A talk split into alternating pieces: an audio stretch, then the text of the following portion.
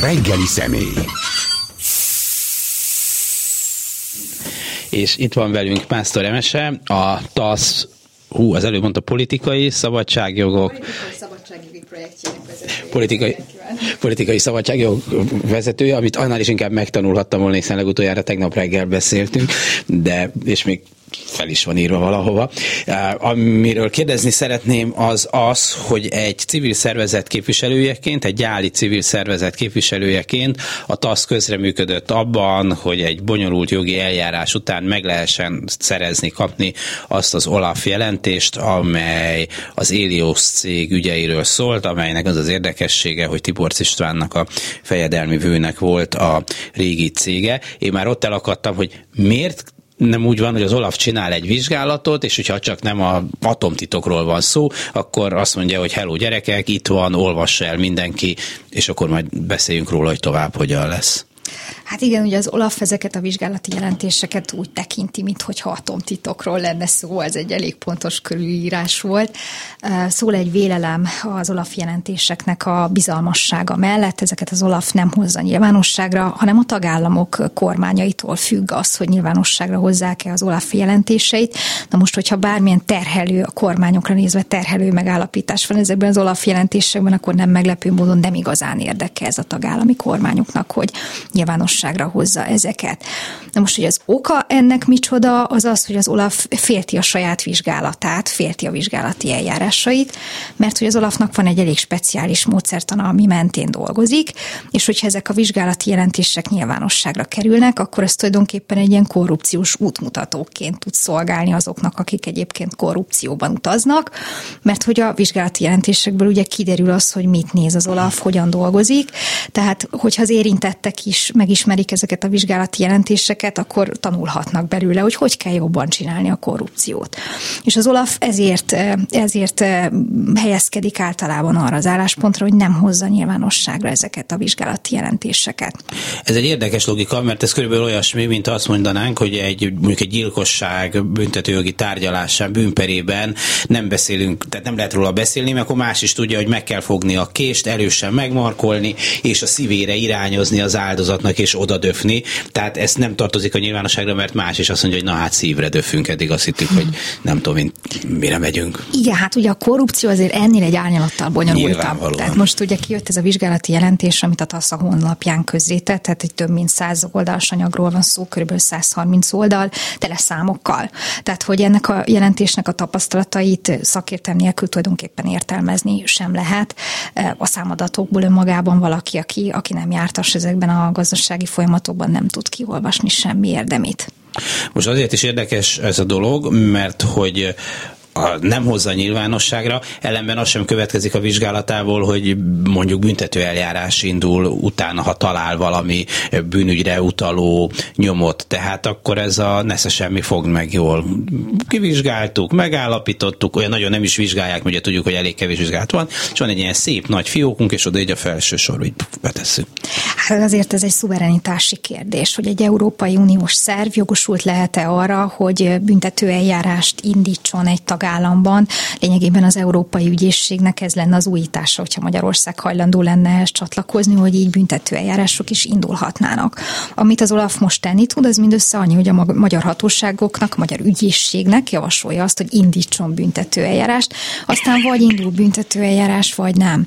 Na most ez, a, ez az Olaf jelentés, ez 2015-ben kelt, Magyarországon indultak egyébként büntető eljárások, és ezeket büntető bűncselekmények követésnek hiányában szépen flott flottul le is zárta az ügyészség. De jó. Tehát ugye itt hát minden rendben volt a magyar hatóságok szerint ebben az ügyben. Most egy pillanatra nem az Éliosz ügyre mondom, hanem általánosságban, hogy mégis, ha jól értem, akkor az a képlet, hogy az Európai Unió ad pénzt, hogy az európai adófizetők pénzét odaadja a tagállamoknak, és azok valamilyen módon összeg, jó esetben ezek jó célra fordítódnak, de lehet, hogy ellopódnak, akkor azt mondják, hogy hm, ellopódott, hello, ez belefér Ennél azért egyet többet is mondanak, egyel többet is mondanak, ugye bírságokról dönthet az Olaf, és hát ilyen korrekciós összegeket határoz meg lényegében, vissza kell fizetni ezeket a támogatási összegeket olyan arányban, ahogyan ezt az Olaf meghatározza. Tehát büntetőeljárás nem indít, de lényegében bírságolás az van. Magyarországon egyébként a többi uniós tagállamhoz képest ezek a számok egész magasak, tehát itt, itt van egy ilyen összevont adat 2016 és 21 között, vagy 15 és 21 között, körülbelül az ilyen uniós forrásoknak nagyjából a 4%-a volt olyan, olyan pénz, amit ilyen korrekciós bírság érintett, és ez egy nagyon magas szám, mert ez egyébként az uniós tagállamoknál nagyjából ilyen 0,36-7 százalék Több mint tízszerese, hát 15 négyszerese.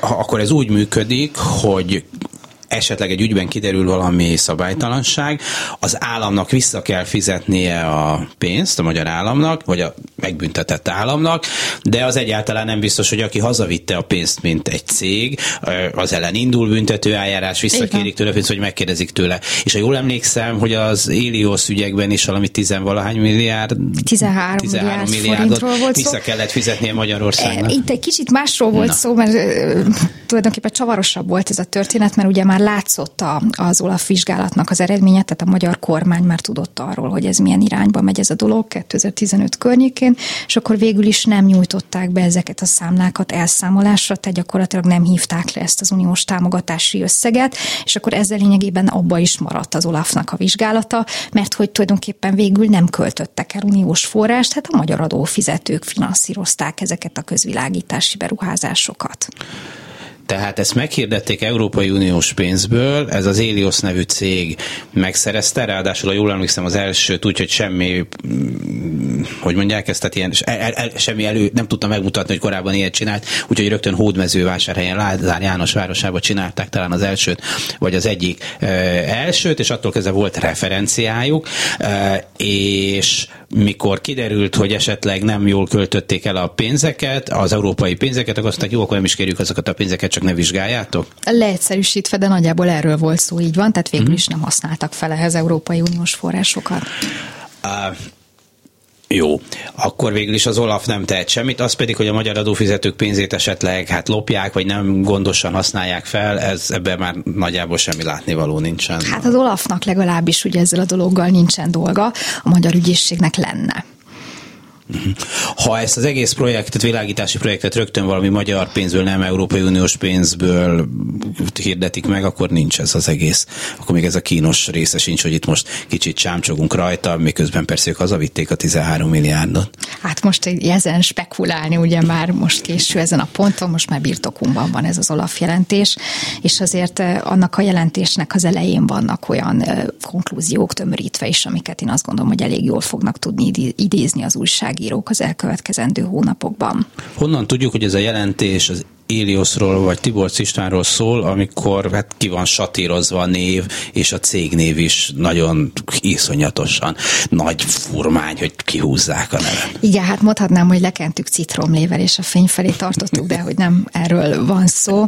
Ugye, hát mi itt az Elios-szal szembeni jelentéseknek a kiperlésére folytattuk le ezt a jogi eljárást, és ebben a jogi eljárásban az ítélet végrehajtásaként küldte meg ezt nekünk az Olaf. Tehát ugye az Európai Unió törvényszéke kötelezte a bizottságot és a bizottság részeként működő Olafot arra, hogy hát azon, a, az, azon az, anya, az alapon ne tagadja meg a jelentéshez való hozzáférést, amilyen alapon ő megtagadta. Ugye ez volt ez a bizalmasság, amiről beszéltünk itt, a, itt az interjúnak az elején, és, és hát tehát most nyilvánosságra került ez a dolog, ez ebben az ügyben került nyilvánosságra, tehát itt nem valami egészen más cégről van szó, hiába van kitakarva az Elios ZRT neve.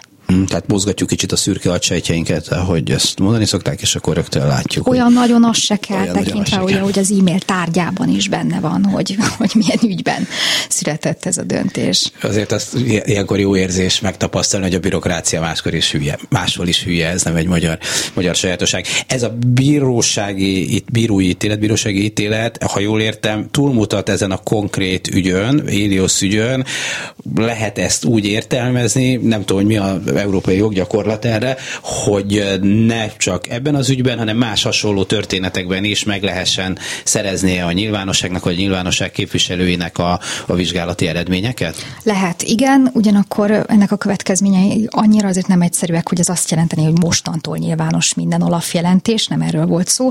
Arról van szó, hogy azt mondta ki az Európai Unió törvényszék, hogy ezt a vélelmet, hogy ezek a jelentések bizalmasak, azért, mert a nyilvánosságra hozataluk veszélyezteti a vizsgálati érdekeket, ezt a vélelmet meg lehet dönteni.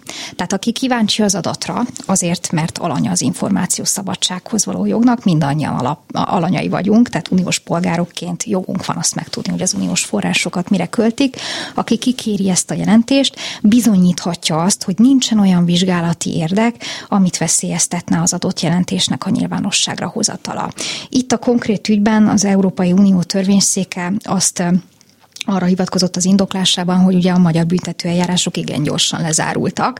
Ergo arra hivatkozni, hogy itt mondjuk a folyamatban lévő akár hazai ügyészségi nyomozati folyamatot veszélyeztetni a jelentésnek a kikerülése biztos, hogy alaptalan. Uh-huh. Hát igen, hiszen nincs már bírósági eljárás igen. Magyarországon, akkor azt e, nem tudja veszélyeztetni. Ugye bírósági eljárás sose volt. Tekint igen, tehát a nyomozás szakaszában. Igen, nem igen hát azért várat. igen, nyilván nem hozzuk a rokonainkat abba a helyzetbe, hogy bíróságra kell járniuk. Nem képzelhető-e el, hogy mondjuk az Olaf készít egy vizsgálatot, megállapít szabálytalanságokat. Ezek nyilván sokfélék lehetnek, nem feltétlenül bűncselekmények, csak talán erről még beszélünk, és akkor úgy hozza nyilvánosságra ezt a jelentését valami összegzés formájában, hogy ebből nem derül ki, hogy hogyan jutottak mondjuk az Olaf munkatársai ezeknek az információknak a birtokába, vagy nem tudom, tehát az, ami nem veszélyezteti valójában a, a, a további ügyekben a nyomozást, vagy esetleg nem az ötleteket, hogy ön mondja a további helytelen viselkedéshez. Hát ebből a mostani jelentésből is oldalak vannak itt akarva, összefüggő oldalak, tehát mondjuk van, van olyan blokkja ennek a 130 oldalas jelentésnek, hogy mondjuk összefüggő 10 oldal ki van belőle takarva. Ugye ennek most az indoka az a személyes adatok adatok védelme, tehát például nevek nincsenek benne, ez ugye érzékelhető, tehát csak ez lehet az ok. A másik pedig, hogy üzleti érdekek védelmére is lehet hivatkozni. Na most ez nem teljesen tisztázott, hogy itt a véges számolás alatt álló Elió ZRT üzleti érdekeiről, vagy valaki másnak az üzleti érdekeiről van ez szó, de hát ennyi erővel ezen az alapon is ki lehet takarni oldalakat a jelentésekből a jövőben. Azt gondolom, hogy ez egy járható út lehet, igen további perekkel esetleg a hiányzó oldalak információinak egy, egy részét, vagy esetleg nagyobb részét is meg lehet szerezni? Tehát, kidönt, tehát vagy így ki lehet izélni, játszani a bírósági döntéseket, mert valamit odaadunk, hát nyilván jó hosszú szöveget kell írni, mert most már tudjuk, hogy oda kell adni, és akkor tudjuk, hogy tíz oldalban, ami a ciki van, azt majd, majd kitakarjuk, és akkor a kötőszavakat meg a izéket beadjuk, aztán csámcsogjár rajta hülye sajtó. Ugye az a kérdés, hogy mire gondolunk, amikor azt mondjuk, hogy ahol a ciki van. Tehát, hogy ez, ez, ez a megfogalmazás egy picit azt a látszatot kelti, mint hogyha az Olafnak az lenne az érdeke, hogy az Elios ZRT-t fedezze. Én azért ennél egyel egy optimistább olvasatot követnék, hogy az Olaf saját magát védi, azzal, hogy kitakar részeket ezekből a jelentésekből. De bocsánat, az Olafot azért tartjuk, nem azért, hogy saját magát védje, hanem azért tartjuk, hogy a közös pénzünket védje.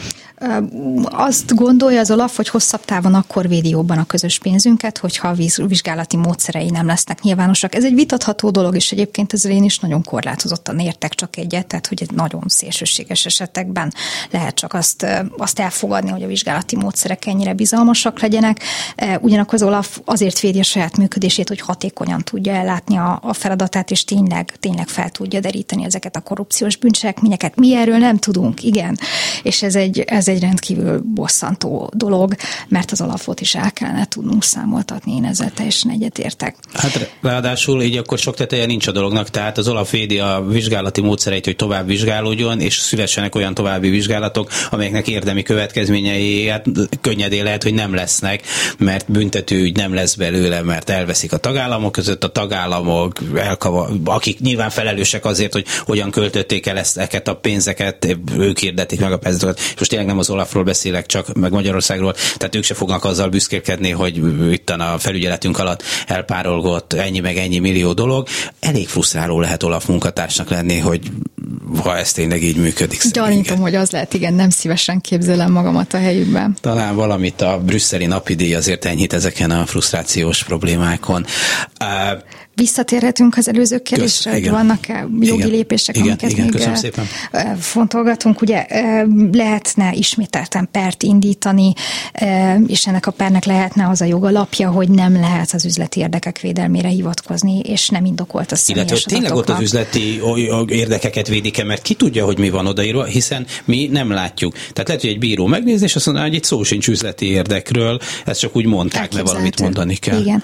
Ugye az ítélet az nem arról szólt, ez elég bonyolultan hangzik, de az ítélet az sajnos nem arról szólt, hogy ki kell adni az Olaf jelentést. Tehát ilyen nem volt benne. Az volt benne, hogy arra hivatkozva nem lehet elzárni a nyilvánosság elől, amire hivatkoztak. De másra lehet hivatkozni, tehát most ebben a megismételt perben lényegében itt most ezeket az új jogalapokat lehetne megtámadni. Na most az a kérdés, hogy érdemese további két-három éves pereskedéssel nekiállni a, a hiányzó oldalak kiperlésének, vagy ebben elég információ van már most is. Én azt gondolom, hogy nagyon függ az, hogy a TASZ mire jut ezzel kapcsolatban, attól, hogy az oknyomozó újságírók mire jutnak, hogy mi van ennek a jelentésnek a tartalmában, és mi az, amit ebből ki lehet fejteni. De hogy ezt meg kell fejteni még igen, ezt a jelentést. Igen. Az Európai Ombudsmanhoz lehetne fordulni, az egy, az egy kisebb bejárási kötöttségekkel járó dolog lenne, az ombudsman információszabadság barát döntéseket szokott hozni. Hogy mondtad előbb, hogy citrommal be kell dörzsölni és a fény felé tartani. Nyilván nem szó szerint, de nem lehet kitalálni bizonyos dolgokat kikövetkeztetni, amikor ki vannak takarva, hogy ki tudjuk következtetni, hogy Éliosz és Tiborc miközben ezeket a szavakat, főneveket, tulajdonneveket kihúzták a anyagból. Hát ezt a kettőt elég könnyen ki lehet. Jó, oké. De hogy a többit nem lehet esetleg a, a jelentés, Hát a jelentésnek egyébként bizonyos részei korábban már kiszivárogtak, tehát voltak olyan sajtóorgánumok, amik birtokában formában voltak bizonyos részeinek a jelentése, ennek a jelentésnek. Én ezt a jelentést teljes formájában nem láttam. Hm, tehát, hogy valahol közkézen kering egy teljesen... Elképzelhető, hogy van olyan változat, igen, ahol, ahol ezt össze lehet olvasni, ugyanakkor a, a TASZ honlapjára feltöltött változat az az a változat, amit a rendelkezésünkre bocsátott a bizottság. Van-e ezeknek a jelentéseknek valami olyan következménye, hogy mondjuk a kiírásokban, a szabályokban változtatnak, tehát valami generálisabb következtetés vannak le? Most látjuk, hogy van egy cég, amelyik így vagy úgy, vagy egy ügyben így vagy úgy lehet trükközni, akkor na ezeket a kiskapukat bezár zárjuk. Aztán úgyis lesznek újak, de ezeket most tanultunk valamit, ezeket megakadályozunk, ezeket a típusú visszaéléseket. Hát reméljük, hogy azért, azért fognak ebből bizonyos értelemben tanulni. Ugye itt most az alapjelentésben az szerepelt, hogy itt már a pályázati kiírások is sok esetben hát szabálytalanságokkal voltak terheltek. Például konkrét cégre írták ki ezeket a pályázatokat az egyik ügyben. Tehát az nagyon komoly ügy. Konkrétan szerepel ebben a jelentésben. Tehát, hogy olyan, olyan feltételek feltételeket határoztak meg, ami egyébként eh, nem feltétlenül kapcsolódott magához a projekt természetéhez, olyan műszaki specifikációkat eh, határoztak meg, aminek nem volt köze a konkrét beruházáshoz. Eh, változtattak időközben az egyik pályázat kiírásának a feltételein, és nem szóltak mindenkinek, és nem hosszabbították meg a pályázat benyújtására rendelkezésre álló határidőt, sőt, hát a legerősebb sora ennek az összefoglalónak, amit, amit tulajdonképpen bárki tud értelmezni, az az volt, hogy egy ügyben konkrét csalást is, szervezett csalást is találtak, ami, ami részben azt jelentette, hogy hát magasabb összegek voltak beírva, mint amennyibe konkrétan az a projekt került. Akkor menjünk sorba. Ugye úgy kezdődik, hogy az Európai Unió odaadja a pénzt, azt mondják, neztek 13 milliárd, kezdjetek vele valami okosat, nyilván vannak bizonyos feltételei, majd Magyarország vagy az aktuális tagállam kiír egy pályázatot, hogy, hogy mi majd ő elbírálja, elintézi a dolgot, el, elszámol Brüsszel, elteszi a pénzt. Na most, hogyha úgy írja ki a pályázatot, hogy hát ez pont az Élioszra írjen, akkor azért ez leegyszerűsít a dolgot, de hát ennél nagyobb csalást ebben a műfajban elég nehéz elképzelni.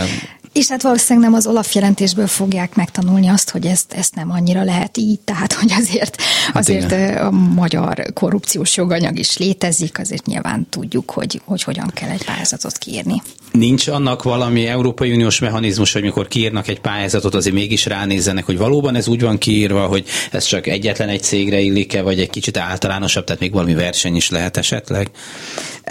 Én nem tudok ilyen mechanizmusról, de egyébként a TASZ nem foglalkozik kifejezetten kifejezetten korrupciós ügyekkel, tehát mi az információs szabadsággal foglalkozunk, mi azért indítottuk ezt a pert, hogy akik a korrupció feltárásával foglalkoznak, azok hozzáférjenek ezekhez a nyersadatokhoz. Uh-huh. Mert hát azért erről sokat hallani, hogy a irányított pályázat kiírás az egyik igen gyakori módszer, hogy egy cégre van ráírva, és hogy ezt azért kapja, mert az a mi cégünk, vagy mert az megveszteget minket, vagy bármi másért, ezer más oka is lehet ennek. Hát készkó nincs tovább verseny, szóval ez azért egy elég durva törvénysértés. A bizottságnak egyébként van korrupció ellenes stratégiája. Egyszer egy autókereskedő mondta, hogy valami pályázatot nézegetett és ümögött, és kérdezte, hogy na, ti cégetek indul, és mondta, hogy nem, nem, mert itt a tengelytávolság nem tudom én hány milliméter, és azt pontosan tudták, hogy az, nem, mintha mentőautó lett volna, de ez már egyáltalán nem biztos, pontosan tudták, hogy egyetlen egy cég van, akinek olyan tengelytávolságú autói vannak, és azt milliméterre beírták a pályázatba, úgyhogy mondta, hogy kész, most mit erőltesse. Ez a jelentés szerint egy ehhez nagyon hasonló történet volt, igen. És melyik lehetett az a cég, amelyik ennek a kedvezményezetje volt? Ki van takarva sajnos a neve. Hmm, nem is sejtjük. Nem is sejtjük. Jó, azért azt tudjuk, hogy az Élios az, az, az, az rendesen benne volt. Hmm, a másik, amit mondott, ez a szervezet csalás, az, az mit jelent? Hát azt, hogy ez egy, ez egy tudatos, szándékos dolog volt, nyilván ezt én most legfeljebb... Csalásnak van gondatlan alakzata. Igen, jó a kérdés. Nyilván én ezt egy ilyen angol fordítás hiány próbálom az eredeti szövegből kikövetkeztetni, és hát az Olaf természetesen nem a magyar BTK-nak a, a fogalmait használja. A, a csalás kifejezés, a fraud kifejezés szerepel ebben. Mhm. Hát gondolom itt arról van szó, hogy, hogy, hogy szándékos megszervezet, hogy hogy, hogy, hogy egy mechanizmust építenek hogy ez fel egy a családra. Igen, dolog volt. igen, tehát, van, hogy, tehát, hogy, hogy itt volt 35 projekt, amiről szó volt, és, és egy hasonló mintát lehetett felfedezni ezeknek egy részében. Valószínűleg erre utalnak, igen. Mikor azt mondta, hogy ezt majd oknyomozó újságíróknak, vagy, vagy lelkes amatőröknek, vagy nem tudom, kiknek, lehet, hogy politikai pártoknak is érdemes a szakértőiknek megnézni, akkor így a kihúzott információkkal, meg a, de mégis a kitalálható információkkal együtt, mi a megérzés, hogy van benne annyi, hogy kikerekíthető ez a történet, hogy, hogy itt mi történt, hogy hogyan történhetett? Hát ebben a bevezetőben azért elég sarkos állítások vannak, tehát hogy itt nem visszaéléseknek a gyanújáról ír az a jelentés, és nem arról ír, hogy ezek korrupció gyanús cselekmények lettek volna, vagy hogy feltételezett visszásságok történtek, hanem itt azért kijelentő módban vannak ezek megfogalmazva. Feltételezem, hogy a jelentés részletesen alátámasztja ezeket a konklúziókat. Arról már beszéltünk, hogy ezekben az ügyekben, vagy egy részükben indult büntető eljárás, de nem jutott el a bíróságig, tehát ezek nem ítélt ügyek még. Ilyenkor mi a joggyakorlata tud erről valamit, hogyha új tények kerülnek elő egy ügyel kapcsolatban, akkor újra indulhat-e a nyomozás ezek alapján? Mert akkor úgy tudtuk, hogy nem tetszettek lopni, most meg már előkerült, hogy lehet, hogy mégis, lehet, hogy ki kéne húzni a fiókból ezt az aktát. Igen, hát ugye egy, egyszerűen csak a, a közszájon forgó információk alapján nagyon nehéz azt gondolni, hogy ki az, aki nem gondolta azt, hogy itt valamiféle visszaélésekre került sor, és itt bűncselekmények követésnek a gyanúja állt fenn. Tehát ugyanaz az ügyészség emelhet most is vádat, amelyik annó bűncselekmények hiányában megszüntette a nyomozást. Nem gondolom azt, hogy érdemi előrelépést lehet várni büntető eljárások szintjén ennek a jelentésnek a nyilvánosságra hozatalától most eltekintve a magyar valóságtól nehezen tudnék egyébként ezek ismeretével önnel vitatkozni, de ha tényleg ebben kiderül, hogy olyan komoly büntető bűnügyekre utaló jelzések vannak, akkor azért lehet, hogy az ügyészség nem tehetné meg egy valódi jogállamban, hogy nem foglalkozik vele újra, bár ezt próbáltam kérdőmondatnak elmondani, nem biztos, hogy sikerül, de annak volt számva. Hát, hogyha ezzel beéri, akkor én kifejezem a reményemet, hogy ez így fog történni, de azért van bennem egy jó adag szkepszis. Politikai felelősséget viszont hát lehet érvényesíteni a közelgő választásokon. Igen, bár azt hiszem a magyar közönség kritikus részét kevéssé lepi meg az a hír, hogy itt bizonyos pályázati pénzek hát nem a legcélszerűbben kerültek felhasználásra. Egyébként én azt gondolom, hogy, hogy önmagában az a számadat, hogy mennyire jellemző az Európai Uniós tagállamokhoz képest Magyarországon a visszaélés az Európai Uniós forrásokkal. Ugye ez a több mint tízszeres számarány, vagy tízszeres számarány, ami a, a források visszaélésekkel érintett része, és hogy ezek fel is vannak tárva, tehát hogy ezek itt nem, nem, nem gyanú, hanem lefolytatott olaf vizsgálatok eredményei, azért ez számomra elbevágó volt, hogy, hogy Európában ez dokumentáltan ennyire súlyos problémát jelent Magyarországon. Vezetjük a rangsort. Hát van ennek azért következménye, bár ugyan a magyar kormányzat szeretné azt mondani, hogy a óvodások nem váltó műtétje mögött álló lobby hatására nem kap Magyarország pénzt most a helyreállítási alapból pedig a kis csoportban mekkora igény lenne már. Közben hát azért azt az Európai Unió illetékesei mindig elmondják, hogy a pénzek nem megfelelő felhasználásából, a korrupció gyanú miatt, a nem átlátható rendszer miatt nem kap Magyarország egyelőre pénzt, úgy tűnik ezekből a helyreállítási alapokból, vagy ebből a helyreállításból. Tehát van ennek azért valami következménye? Hát azt nem tudom, hogy ilyen közvetlen összefüggés van-e e között. Az, az biztos, hogy valamiféle bizalmatlanság, igen, azt kezd kialakulni ez, ez már egy másik kérdés. Tudom, hogy nem a szakterülete, csak a közben az jutott eszembe, hogy van ennek azért egy másik része is, hogy lehet, hogy formáljogilag teljesen jogszerűen költenek el pénzeket, de mikor a harmadik 50 cm magas kilátó épül egy településen, rendes pályázaton írták ki, és azt kapta meg, és az utolsó félérig elszámolt minden. Azt gondolom, hogy lehet, hogy az is jobb, ha ellopják a pénzt, de csinálnak valami, mondjuk világos lesz egy városban. Nem, tehát, hogy ennél azért bonyolultabb a dolog, mint hogy csak jogilag megnézzük, bár ez se kevés, hogyha úgy rendesen költik el. Igen. Néhány havonta egyébként a TASZ más civil szervezetekkel közösen korrupciófigyelő jelentést ad közre. Ezeket a honlapunkon tesszük hozzáférhetővé, és ezek ilyen átfogó 20-30 oldalas anyagok, amik mindig beszámolnak a folyamatban lévő eljárásokról, arról, hogy éppen mi történik.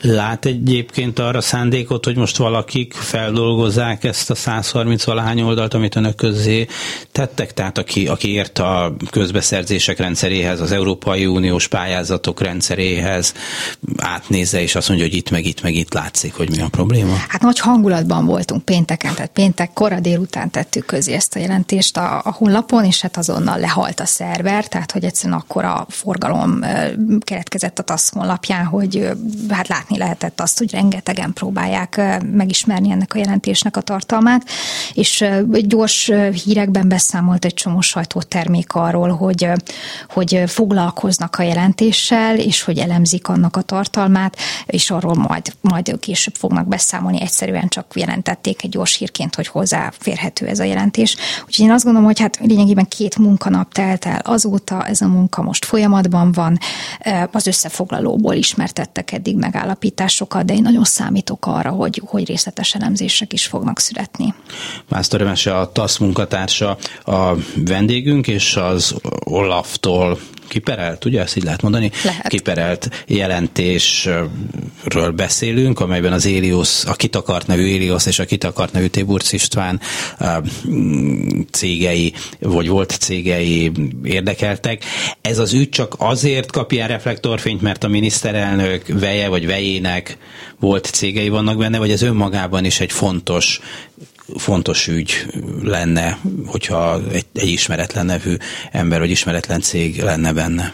Hát 13 milliárd forintot azért én észrevennék a saját házi pénztáramba, ha az ott megjelenne, úgyhogy én azt gondolom, hogy ez a miniszterelnök érintettségétől függetlenül is egy, egy fontos ügy. Igen. Hát ez nem egy politikai bosszú, vagy egy nem tudom micsoda, hogy ezt, a, ezt az ügyet elővették. Az Európai Bizottság néhány nappal ezelőtt bocsátotta rendelkezésünkre ezt a jelentést, és ez egy hosszadalmas 2019-ben indult jogi eljárásnak az eredménye volt, ami, aminek most került pont a végére. Egyébként az Európai Unió különböző szervétől, Olaftól mindig ilyen nehéz információkat kapni, mert ez már-már egy ilyen magyar történetnek tűnik ez az Olafos, miközben az ember reménykedett, hogy hát azért van a világnak egy szebbik része, ahol, ahol frappánsabban működnek a dolgok. Hát ez egy úttörő döntés volt az Európai Unió törvényszékének a döntés, ami kimondta azt, hogy megdönthető ez a bizalmassági vélelem, tehát hogy hozzá lehet jutni elfben ezekhez a jelentésekhez, mert korábban ennek nem volt gyakorlata. Úgyhogy ez mindenképpen egy nagy dolog. Viszont hát van valami más, ami, ami nekünk egy ilyen közös kelet-európai tapasztalatunk, és azért az Európai Unióban mégiscsak máshogy működik. Ugye a törvényszék kimondta azt, hogy nem lehet azon a jogi alapon megtagadni a hozzáférést, amiről szólt maga maga az az eljárás, és hát akkor itt ugye bennünk, mint a TASZ jogászaiban keletkezett egy ilyen szorongás, hogy megszoktuk azt, hogy állami szervekkel mi hogyan pereskedünk, természetes magától értetődő, hogy az állami szervek nem akarják teljesíteni a bírósági ítéleteket, hosszadalmas végrehajtási eljárásokat kell indítani, hogy legyen valami, amik időnként eredményre vezetnek, máskor nem vezetnek eredményre. Itt viszont az történt, hogy sikerült felvenni a kapcsolatot a bizottsággal és az Olaffal, és rendelkezésre bocsátották a jelentést, tehát megfeleltek a, a törvényszék ítéletének, még hogyha bizonyos részeket ebből ki is takartak. Hmm. Tegnap arról beszéltünk, hogy a Telexpert nyert abban az ügyben, ugye, hogy a kórházakba bemehetnek-e újságírók, arról a kórházigazgatók vagy a minisztérium dönthet, és akkor a bíróság azt mondta, hogy valóban az intézményvezetők dönthetnek, mire másnap. Két nappal később két nap. kész is volt a rendelet, ami ugye már is hatályban van, és ez a rendelet ez úgy szólt, hogy mostantól kezdve majd az operatív törzs dönti el, hogy kiléphet be, tudósításokat készíteni, és hát ez, ez borítékolható, hogy senki a közmédián kívül, tehát azért ezt nagy biztonsággal lehet gyanítani így előre. Uh-huh. Tehát, hogy nem az történt, hogy az Európai Bizottság, vagy az Európai Unió, vagy nem tudom milyen szerve hozott egy szabályt, hogy ezért és ezért, bár ez így döntött, de most van egy törvényünk arra, hogy nem szabad kiadni. Így van, nem adtak ki ilyen rendeletet, hanem megfeleltek az ítéletnek, alávetik magukat a, a bíróság döntésének. Hát ez lenne a jogállam, hogy a törvényszék mond valamit, és ez, ez egy egyszerű fogalom, nem kell annyira túlbonyolítani, tehát hogy a, a hatalom igazodik a joghoz, és nem igazítja a jogot kényének, kedvének megfelelően. Azért azt jó tudni, hogy van ilyen is, tehát bár ezt eddig is sejtettük, hogy létezhet ilyen is, csak igen, ez a kelet-európai, kelet-európai nyomás. igen, mert az, tegnap is beszéltünk erről, hogy nekem akkor rögtön az jut eszembe, hogy hogyan lehet tovább trükközni. Tehát ugyanők hoznak egy jogszabályt, és akkor ez már jogszerű, hogy a, az operatív törzs tud róla, de hogyan lehetne mégis információkhoz jutni, mert hogy szerintem közérdek az, hogy legyen arról információ, hogy milyen viszonyok vannak a kórházban, azzal a megszorítással, amit tegnap is mondott, hogy hát az emberek személyiségi jogai, vagy a betegek személyiségi jogai, azok egy nagyon fontos szempont kell, hogy legyenek az ezekről tudósító újságírók számára is. Igen, és hát ugye ebben az egész ügyben az az igazán kellemetlen, hogy itt az egészségügyi dolgozókat állítja ez az egész új szabályozás választási helyzet elé, hogy ők hajlandóak-e kijátszani ezt a szabályozást, vagy nem, és ennek a munkajog és egyéb következményeit ők viselik már, mert ugye én azt vetettem fel, hogy mondja el az ápolónő, hogy mit lát, és erre azt mondta, hogy de hát akkor ki fogják rúgni hát vagy legalábbis tarthat tőle, hogy ki fogják rugni. Ugye most ez egy kétséges dolog, hogy ebben a helyzetben ez egy racionális féleleme, amikor ekkora hiány van egészségügyi dolgozókból. Mindenesetre hát ennek a megfélemlítésnek a légkörét, ezt, ezt, ezt lehet érezni mindenhol. Tehát amikor mondjuk bárki kifogásolni meri azt, hogy egy bizonyos gyógyszer hatóanyag, ugye ez a favi, piravír, vagy valami hogy is ilyesmi, valami ilyesmi, igen a neve, hogy ennek a hatásosságát megmeri valaki kérdőjelezni, és akkor az OGI rémhírterjesztés miatt feljelentést tesz. Igen, tehát, tehát ebben a légkörben én azt gondolom, hogy ezek egyébként nem megalapozatlan félelmek. Igen, ráadásul az a gyógyszerhatóság, amelyik hát nehezen hessegeti el magától azt a gyanút, hogy politikai döntésre engedélyezett Magyarországon keleti vakcinák alkalmazását, azt tesz feljelentést. És hogy itt nem arról van szó, hogy Lójenő azt mondta, hogy ez a gyógyszer nem, alka, nem jó, hanem arról van szó, hogy a világ tudományos közvéleményben ebben kezd konszenzus kialakulni, és ennek a témának komoly kutatói vitatják. Nem tudom, hogy a gyógyszer jó-e vagy nem, ez fogalmam sincs természetesen, csak azt látom, hogy azok, akik azt mondták, hogy ezt alaposabban kellene vizsgálni és meggondolni, azoknak ez a tudományos szakmája. Hát nem feljelenteni kell azokat, akikkel nem értünk egyet, hanem hát vitatkozni kell velük. Ugye ez az, amit a, a gyógyszerhatóság nem teljesen értett meg ezek szerint. Igen, bár biztos, hogy ez is bonyolultabb, mert pont vírusügyben látszik, hogy van, akikkel nem kell vitatkozni. Azt hiszem. Ugye itt azért tudományos kutatókról Igen, volt szó, azért ezt, ezt, ezt fontos hangsúlyozni, tehát itt nem a vírus létezését vitatták, hanem, hanem egy konkrét gyógyszernek a hatásosságát. És Elég konkrét vizsgálatok alapján. eredmények alapján. Visszatérve, bocsánat, csak itt elkalandoztunk a, a, az, az Olaf jelentéshez, hogy tudnak-e még arról, hogy vannak-e olyan Olaf vizsgálati eredmények, amelyek Magyarország levő pénzköltésről mondanak valamit, de szintén nem hozták nyilvánosságra. A TASZ-nak nem volt több ilyen ügye, ugyanakkor én úgy tudom, hogy Hatházi Ákos napirenden tart több, több hasonló kérdést, amikben adott esetben akár érdemes lehet megpróbálkozni, kikérni ezeket, a, ezeket az Olaf jelentéseket. De akkor most valamire hivatkoznia, hogyha nem sért bizonyos érdekeket, akkor meg lehet ezt a bizalmassági elvet dönteni. Hát ugye erről szól elvileg a stratégiai pereskedés, amivel a TASZ foglalkozik, hogy egy bizonyos bírósági gyakorlatot megpróbálni kiépíteni.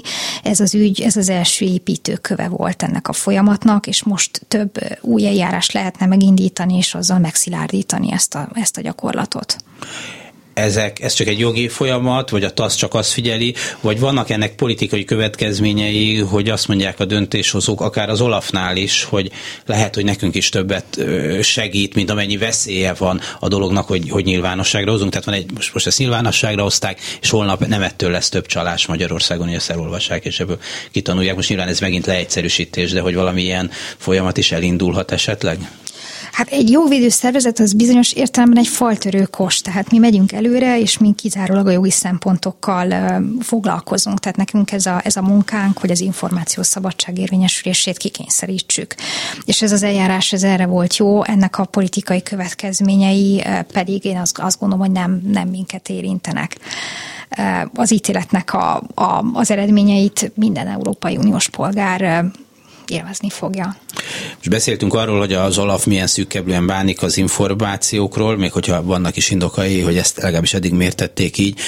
Mm, mi Magyarországon sokat beszélünk arról, hogy milyen nehéz a politika szférájából, a döntéshozók szférájából információhoz jutni, mennyivel rosszabb ilyen szempontból a magyarországi átlagos helyzet, mint mondjuk a viszonylag később csatlakozott, mondjuk a kelet-európai európai uniós tagállamok többségében. Hát é, nyilván nagyon nehéz lenne itt most hasból ilyen összehasonlító hát, kutatást rögtönözni. Persze, de csak így meg... meg... De a, például az lehet mondjuk egy beszédes adat, hogy a Magyarországon kívül Lengyelország az, aki elutasította az Európai Ügyészséghez való csatlakozást, vagy legalábbis olyan okból utasította el a csatlakozást, hogy politikai hátsó szándékokat lehet-e mögött sejteni, tehát hogy egész egyszerűen megfogalmazom, hogy vaj van a kormányok füle mögött. Úgyhogy Kelet-Európában ez, ez leginkább Magyarországra és Lengyelországra lehet jellemző.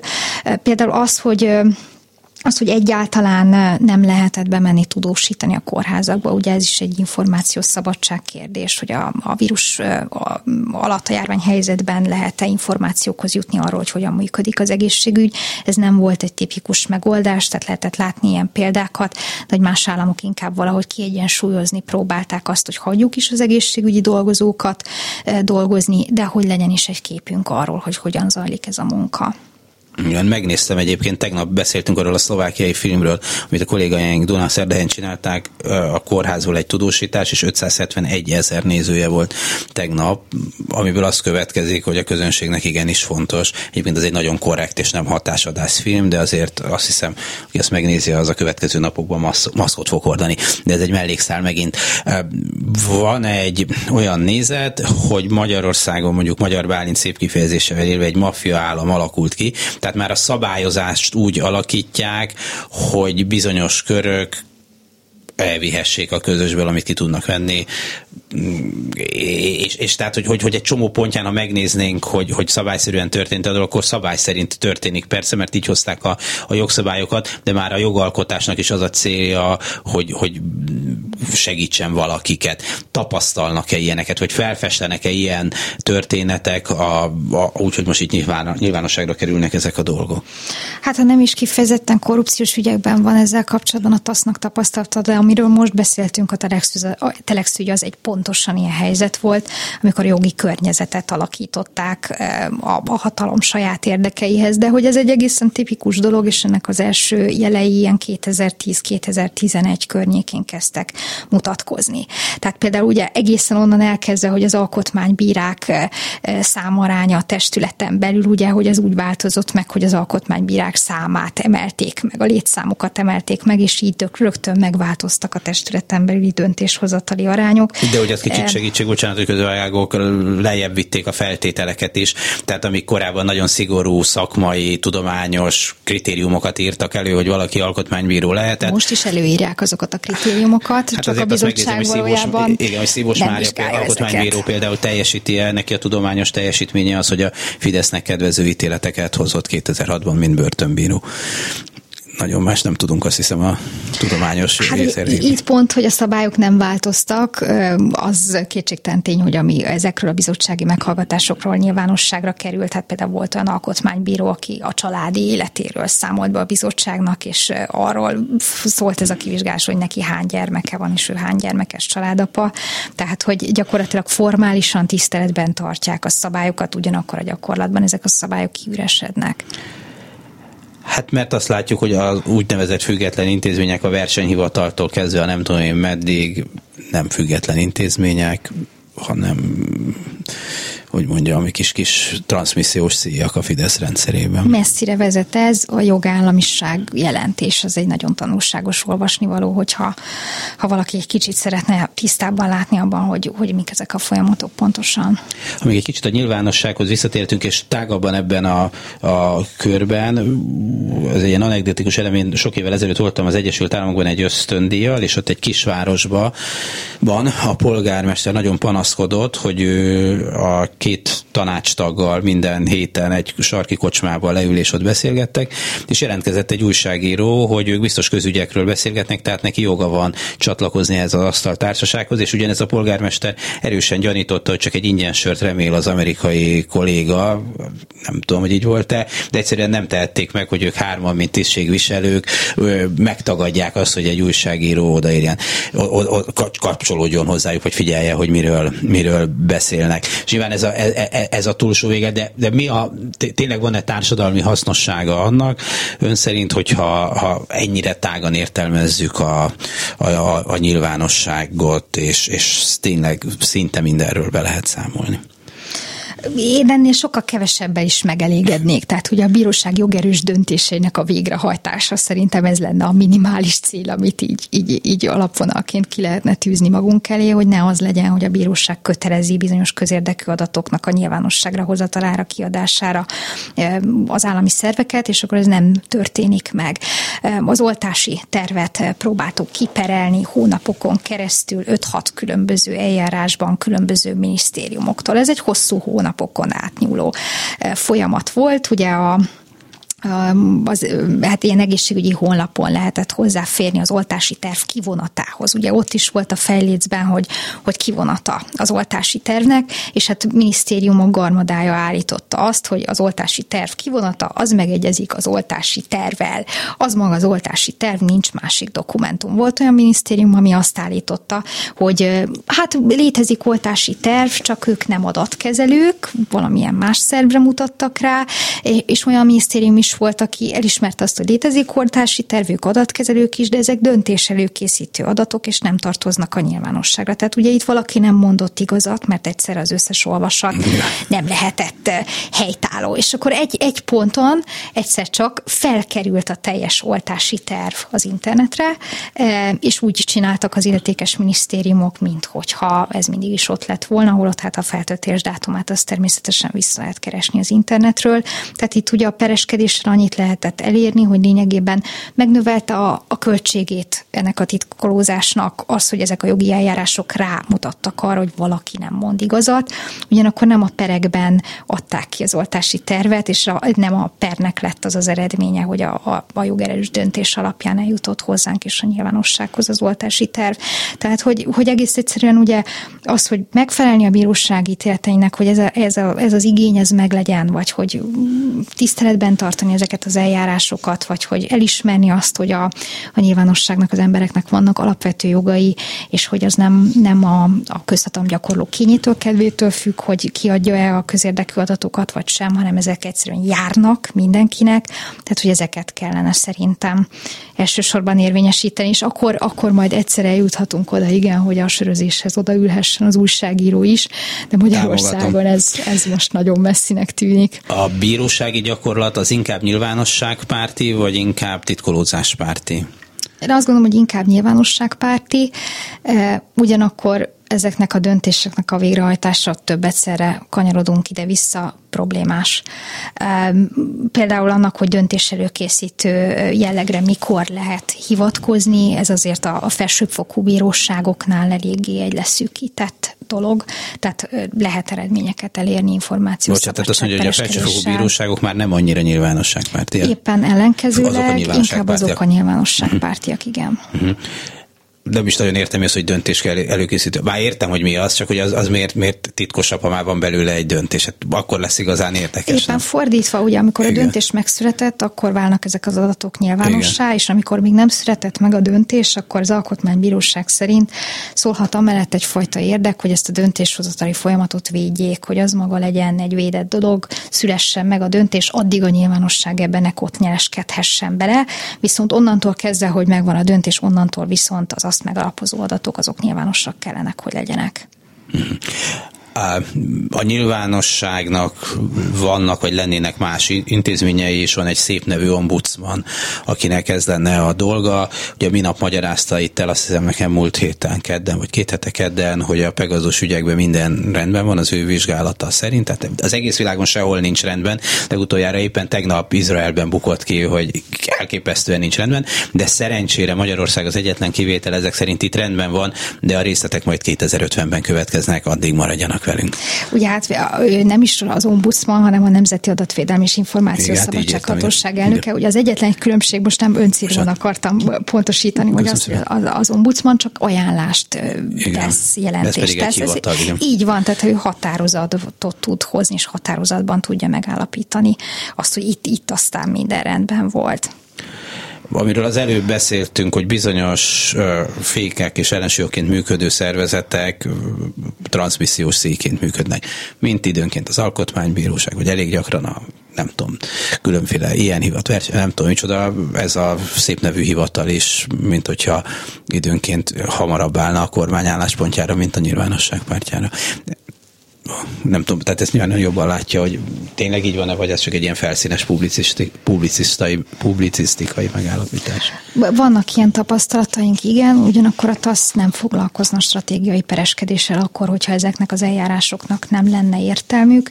Amikor mi magunk is esélytelennek látjuk egy jogi eljárás megindítását, sokszor viszont akkor is megindítjuk, csak azért, hogy dokumentálni lehessen azt, hogy ezek a szervek ezekben az ügyekben milyen döntéseket hoznak. Ez a naiv döntés, amiről most itt szó volt, ez, egy, ez, egy, ez tényleg egy emblematikus példája ennek. Ugye itt Péter Falvi Attila egyetlen egy helyen sejtett visszásságot, hogy azok, akik a Pegazus visszaélést feltárták, azok vajon jogosan hozták egy nyilvánosságra azt, hogy kik az érintettjei ennek a visszaélésnek. Tehát lényegében ő a, a, a Pegazus leleplezésében látta a problémát, és nem pedig a Pegazus szoftver használatában.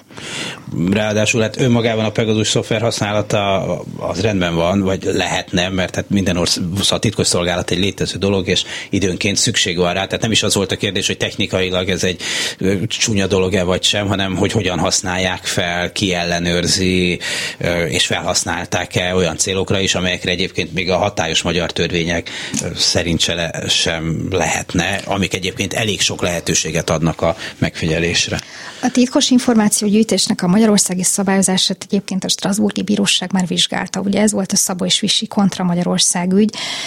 A TASZ munkatársai is érintettek, többek között Szabó Máté indította ezt az ügyet, aki a, a TASZ szakmai igazgatója. És ebben a Szabó és Visi kontra Magyarország ügyben a Strasburgi Bíróság kimondta azt, hogy alulszabályozott és hogy nem kellőképpen biztosított garanciákkal azt, hogy Magyarországon csak azzal szemben vethető be a titkos megfigyelés, akivel szemben az valóban indokolt. Na most igen, hát ebben az ügyben ugye az, a, a, a nagy elnöke arra hivatkozott, hogy hát Magyarországon nem tesz különbséget a szabályozás abban, hogy valakit újságíróként figyelnek meg, vagy az illető nem újságíró. Ugye ez maga a probléma.